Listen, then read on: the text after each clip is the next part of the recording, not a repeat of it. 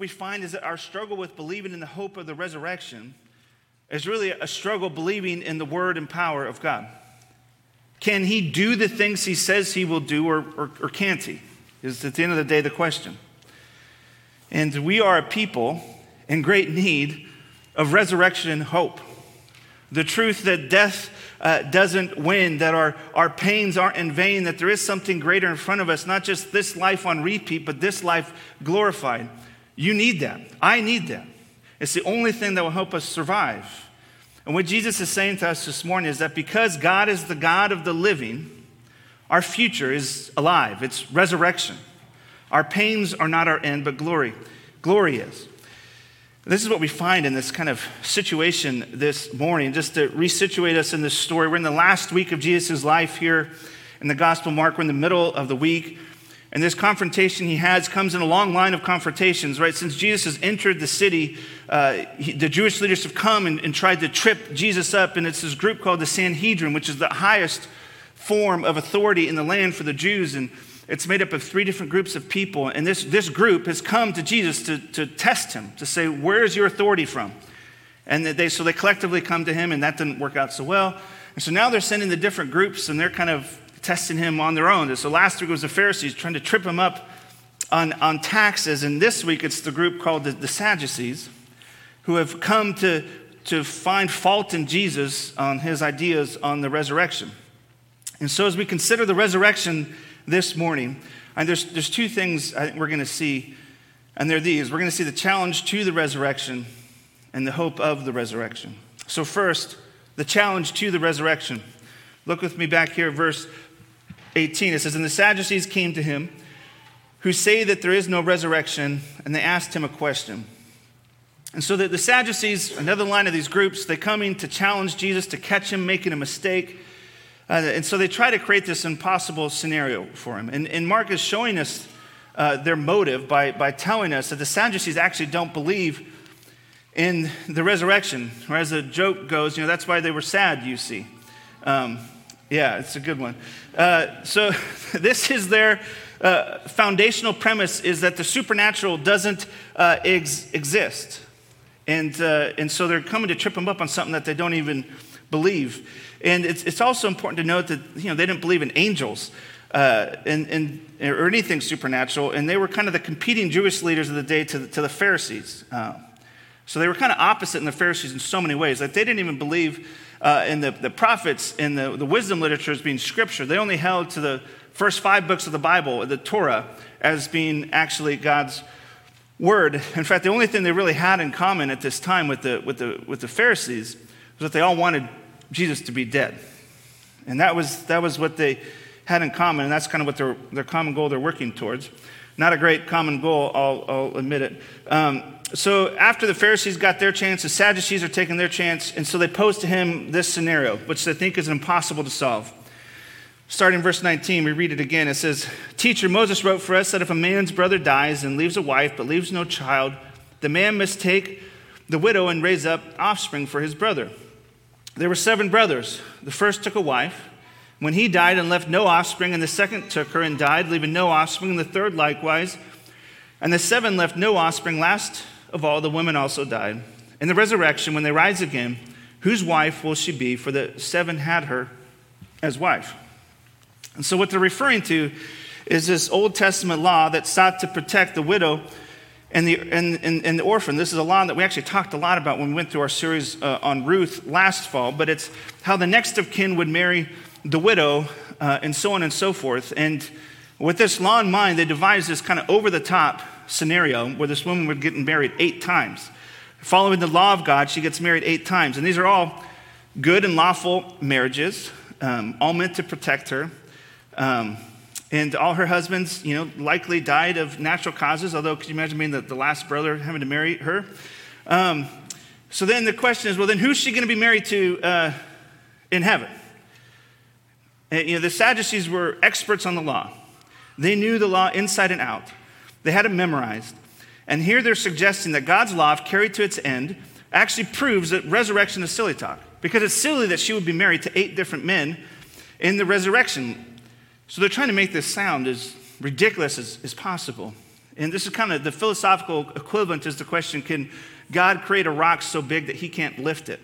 It's that kind of scenario that they're trying to, to, to, conjure up. And so, because they can't imagine a solution to this problem, the idea of the resurrection doesn't make sense to them.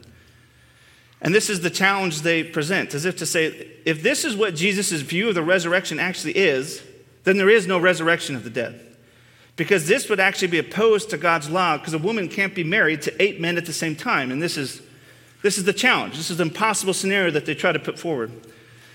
And before we can move on to uh, Jesus' response to them, I think we need to, to take a deep breath and reckon the heart behind the Sadducees' question. Because I think we struggle with this kind of thinking too, where if we can't imagine a solution to a problem, we can wrongly assume that that means that there is no solution. And when applied to the topic of resurrection, I think this can be us too. Sure, if I went around this room, you believe in the resurrection. I'm, I'm sure many, if not all of you, would affirm that. But do we believe that God can resurrect all the dead things we experience in our everyday living? Or do we believe that we're stuck with our addictions, stuck with our anxieties, stuck with worries and pains? Do we believe that the gospel is actually going out into the world like a mustard seed, and that one day God's kingdom will be on earth as it is in heaven, like, like He promises and tells us will happen? Or do we trust our pessimistic outlook on life because things don't seem that great to us at the moment? Question is do you trust yourself more than you trust God? Do you trust God's word and what He says is true, or do you trust what you think is true in your own mind more? Or we struggle to believe because the resurrection actually seems like fantasy to us some days, doesn't it? If we're honest.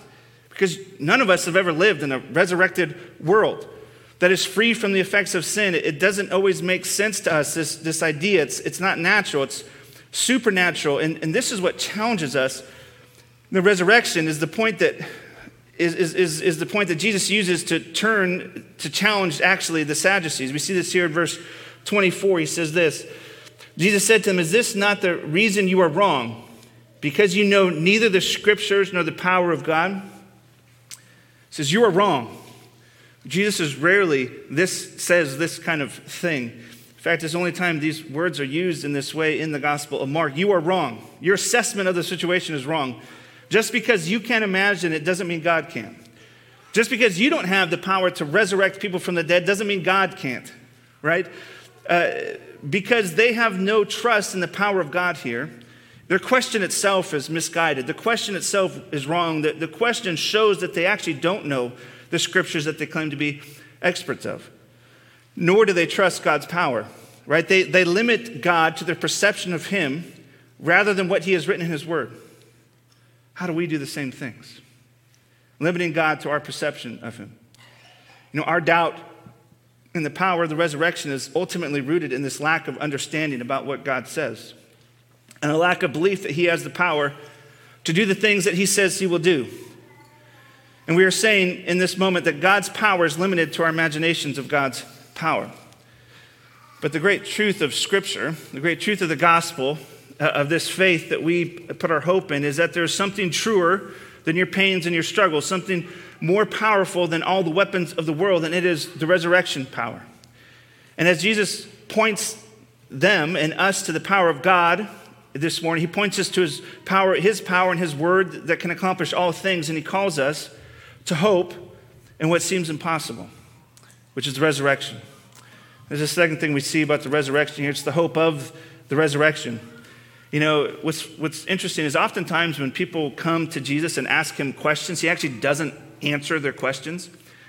Uh, and this is one of the few times where he, he actually does take the time to, to give them a glimpse of what resurrection life is like. And it's, it's pretty interesting. Here in verse 25, he says this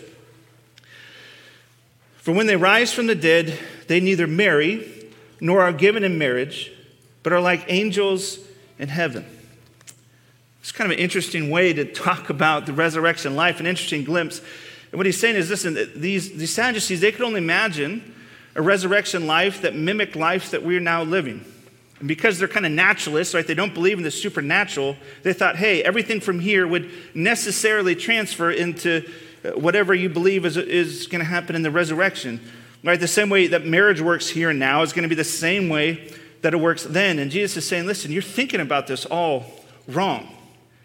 It is like this life, but, uh, but, it's, but it's without sin. It's, it's this life glorified. It's going to be beyond compare as you know, C.S. Lewis in the end of his Chronicles of Narnia talks about when you, when you go into heaven, it's like the greens are, are greener, everything's crisper, it's, it's glorified. It's going to be beyond compare, it's going to be joy without end. Right? Psalm 16 says, At the right hand of God are pleasures forevermore, right? A world without the curses of sin. It, it isn't going to be a one to one comparison with this world. It's going to be hard to imagine. It's going to be better than the Garden of Eden. It's going to be Garden of Eden fulfilled as God's kingdom is now covering the whole earth in that new creation world. And he goes on to, to tell us this comparison by saying, listen, you're going to be like angels. It's kind of the proof for him. He's not saying you're not going to be angels. You're not going to have like lots of eyes and like be crazy looking. Um, it's not like that. Uh, but but you're going to be like angels. What does he mean there? I think there's a couple implications that this has for us. For one, angels lived in the presence of God, fully in heaven, the place where God dwells. And the hope of the resurrection is that we will live in perfect harmony in the presence of God for all eternity. I think that's the first natural uh, implication. And, and the other thing here in the context of marriage, angels were not given or taken in marriage. Now, I, personally, I don't think this necessarily means that there won't be some kind of male or female companionship in heaven. I actually think we have good reason to think that there will be some form of a male and female relationship because before the fall, male and female were incomplete without uh, each other. But whatever that's going to look like in eternity, it's going to be very different than what we experience now. There won't be giving and receiving in marriage like we experience. And the hope is that it'll be like life here, a physical existence for all eternity, but glorified. Relationships without strife. And this is all rooted actually in the gospel of Jesus, right? Who is the husband to the church? Well, Jesus. Who does the Father give his church to? Well, Jesus right? The giving and receiving in marriage that's going to happen in eternity is actually Jesus and his church, right? The great uh, feast that we look forward to each week when we come to the Lord's table is the marriage supper feast of the Lamb, which looks forward to that day where our good husband protects us, provides for us, makes a home for us without sin to live in with him in perfect harmony for all eternity. And here, Jesus gives this little glimpse of this future resurrection life for us, that it will be glorified living in the presence of God, where we will dwell where God dwells, and heaven and earth will be one without distinction. And as you know, wild as this idea of the resurrection uh, can be for us, there's always that question how can we be confident of it despite what our eyes see to the contrary? And the answer here in this text is because it has a sure foundation. We see this in verse 26 to 27. He says this, and as for the dead being raised, have you not read in the book of Moses in the passage about the bush how God spoke to him, saying, I am the God of Abraham and the God of Isaac and the God of Jacob? He is not the God of the dead, but of the living. You are quite wrong. He's saying, listen, it's by the power of God that resurrection happens. And notice how Jesus is actually using uh, the first five books of the Bible to prove his point, because he knows the Sadducees will not accept it if he tries to go to the prophets to prove his point. So he goes to the scripture that they do accept uh, to, to prove his point from the from the, the Torah. And he's saying, listen, you don't even know your own scriptures. The things that you think you're experts of, you don't even, you don't even know them. Uh, in Exodus, uh, when Moses meets with God, God tells Moses who he is. This is the proof of the resurrection. He says, I am the God of, not I was. I am still the God of Abraham, Isaac, and Jacob. This is present, it is active. Abraham, Isaac, and Jacob are still alive. You know that, and this is the great Christian teaching on the resurrection is this that one day when, when you die, your, your body is placed in the ground, your soul immediately goes to be with, with God, where will be until Christ comes and establishes his kingdom on earth once and for all, and then your spirit and your body are reunited for all eternity. This is what we believe is true, and this is where Abraham, Isaac, and Jacob are right now. Their spirits are with God uh, in heaven where He dwells. Their spirits are with God in heaven. And this is true because God is the God of the living, He's not the God of the dead. Those who are in Christ never really die. And so to be found in God means you will be found in life. This is why Christians love life. This is why Christians historically opened hospitals and started schools and did all the things they did because and fight against unjust things because we are a religion of, of life. We fight against unjust things like murder and unjust wars and, and abortion. The, the Christian religion is a religion of life. And if you have faith in Jesus, you will be found in resurrection life. Death is not your end, then, it is your beginning. You know, growing up uh, in the valley, one of my favorite places on earth was Mount Rainier. For me, that would have been like heaven on earth. Playing in the woods, hiking the trails, meeting rangers, wanting to be a ranger one day and having a cool vest like they had. It was this magical place for me. Uh, and I think there's this instinct in us that though we, ex- though we experience pains on this earth, we also experience beauty and joy. And uh, we see the potential of this life and what it could be like if it was glorified. We know that there can be good in the world uh, because we see glimpses of it. Even though it isn't fully realized yet, it is there. And it begs the question for us what is this eternity with God going to be like? Are we going to camp on mountains? Will we work jobs? Will we ride rhinos? I don't know. But I can tell you it'll be greater than anything you could ever hope to imagine. Whatever your favorite thing to do on this earth is, it'll be greater than that moment. Better than your best memories, full of glory, full of joy, life abundant, where your past pains and tears will be wiped away. This is the kind of hope that the Sadducees couldn't see because, for all their love of God's law, they didn't actually know it. For all their puffed up knowledge of God, they didn't actually believe in God's power to do the things they thought impossible. Right? They put themselves in the place of God, being the arbiters of what is possible and not possible.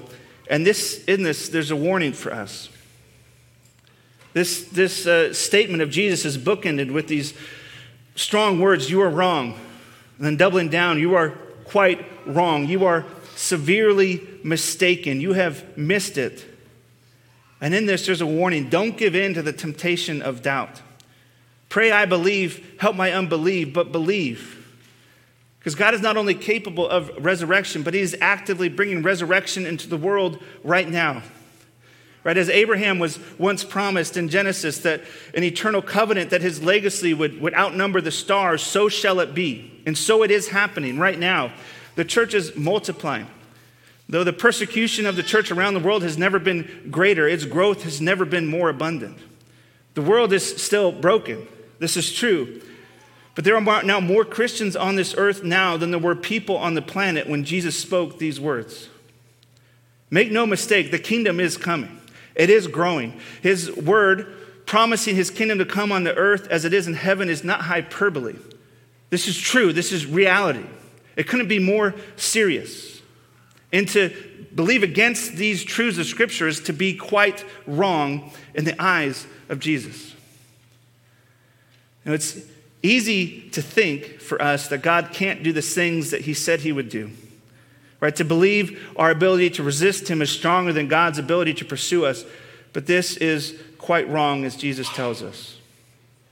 This is the beautiful truth and the hope of this, right? That God's word actually accomplishes what it says it will.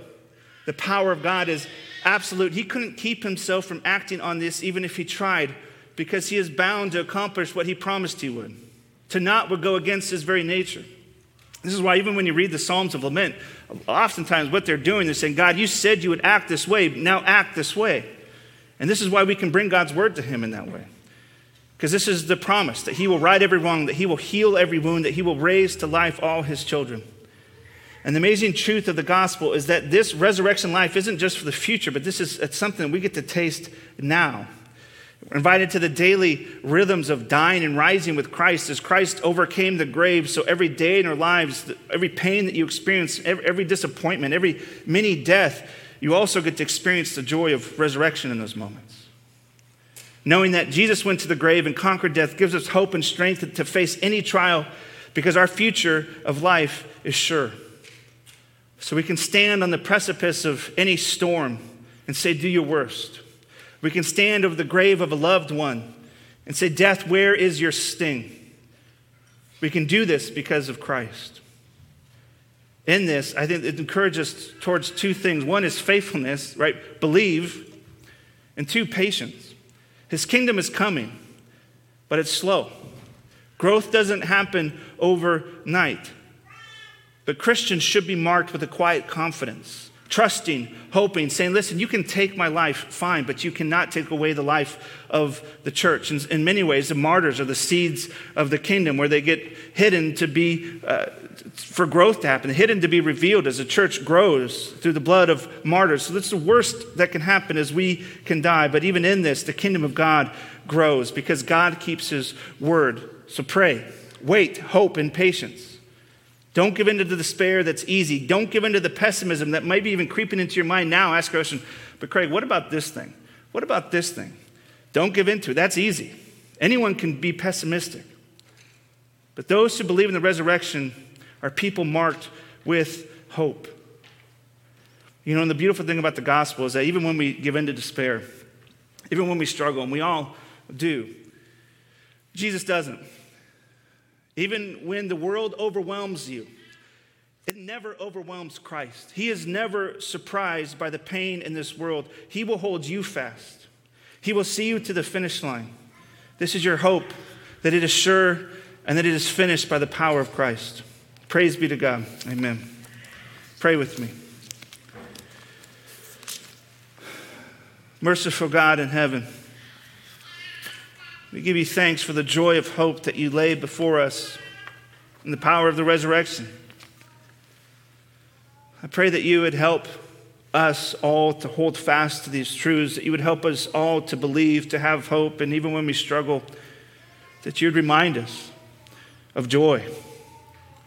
You remind us of faith and hope and love. Help us to endure to the end, believing in things we can't see because we trust that your word and your power are greater than our eyes. We pray this in the name of Jesus. Amen.